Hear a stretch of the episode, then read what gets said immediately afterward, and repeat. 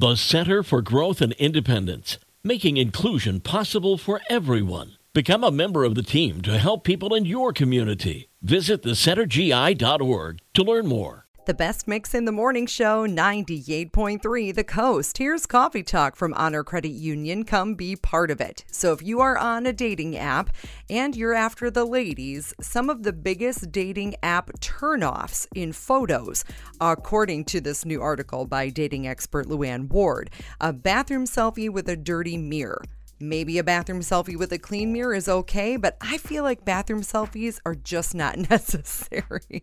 Pictures where you're sticking your tongue out. Apparently, women don't find that very great. Also, group photos because, well, nobody can figure out which one is you unless you have other photos of you by yourself. So don't just include one group photo with you in it. You're not going to be able to tell who you are. Peace sign photos. Apparently, that is something that is a turnoff for women.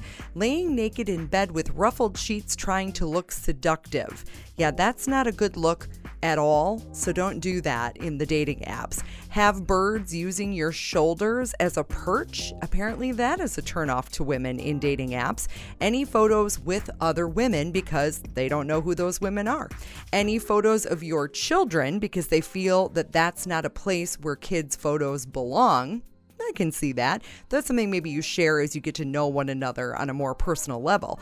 And photos of your messy, disorganized, dirty living spaces are definitely turnoffs when it comes to photos in dating apps for women. So there you go. Just a little help. That's Coffee Talk from Honor Credit Union. Come be part of it. Level 42 and Ed Sheeran coming up on the best mix in the morning show, 98.3 The Coast.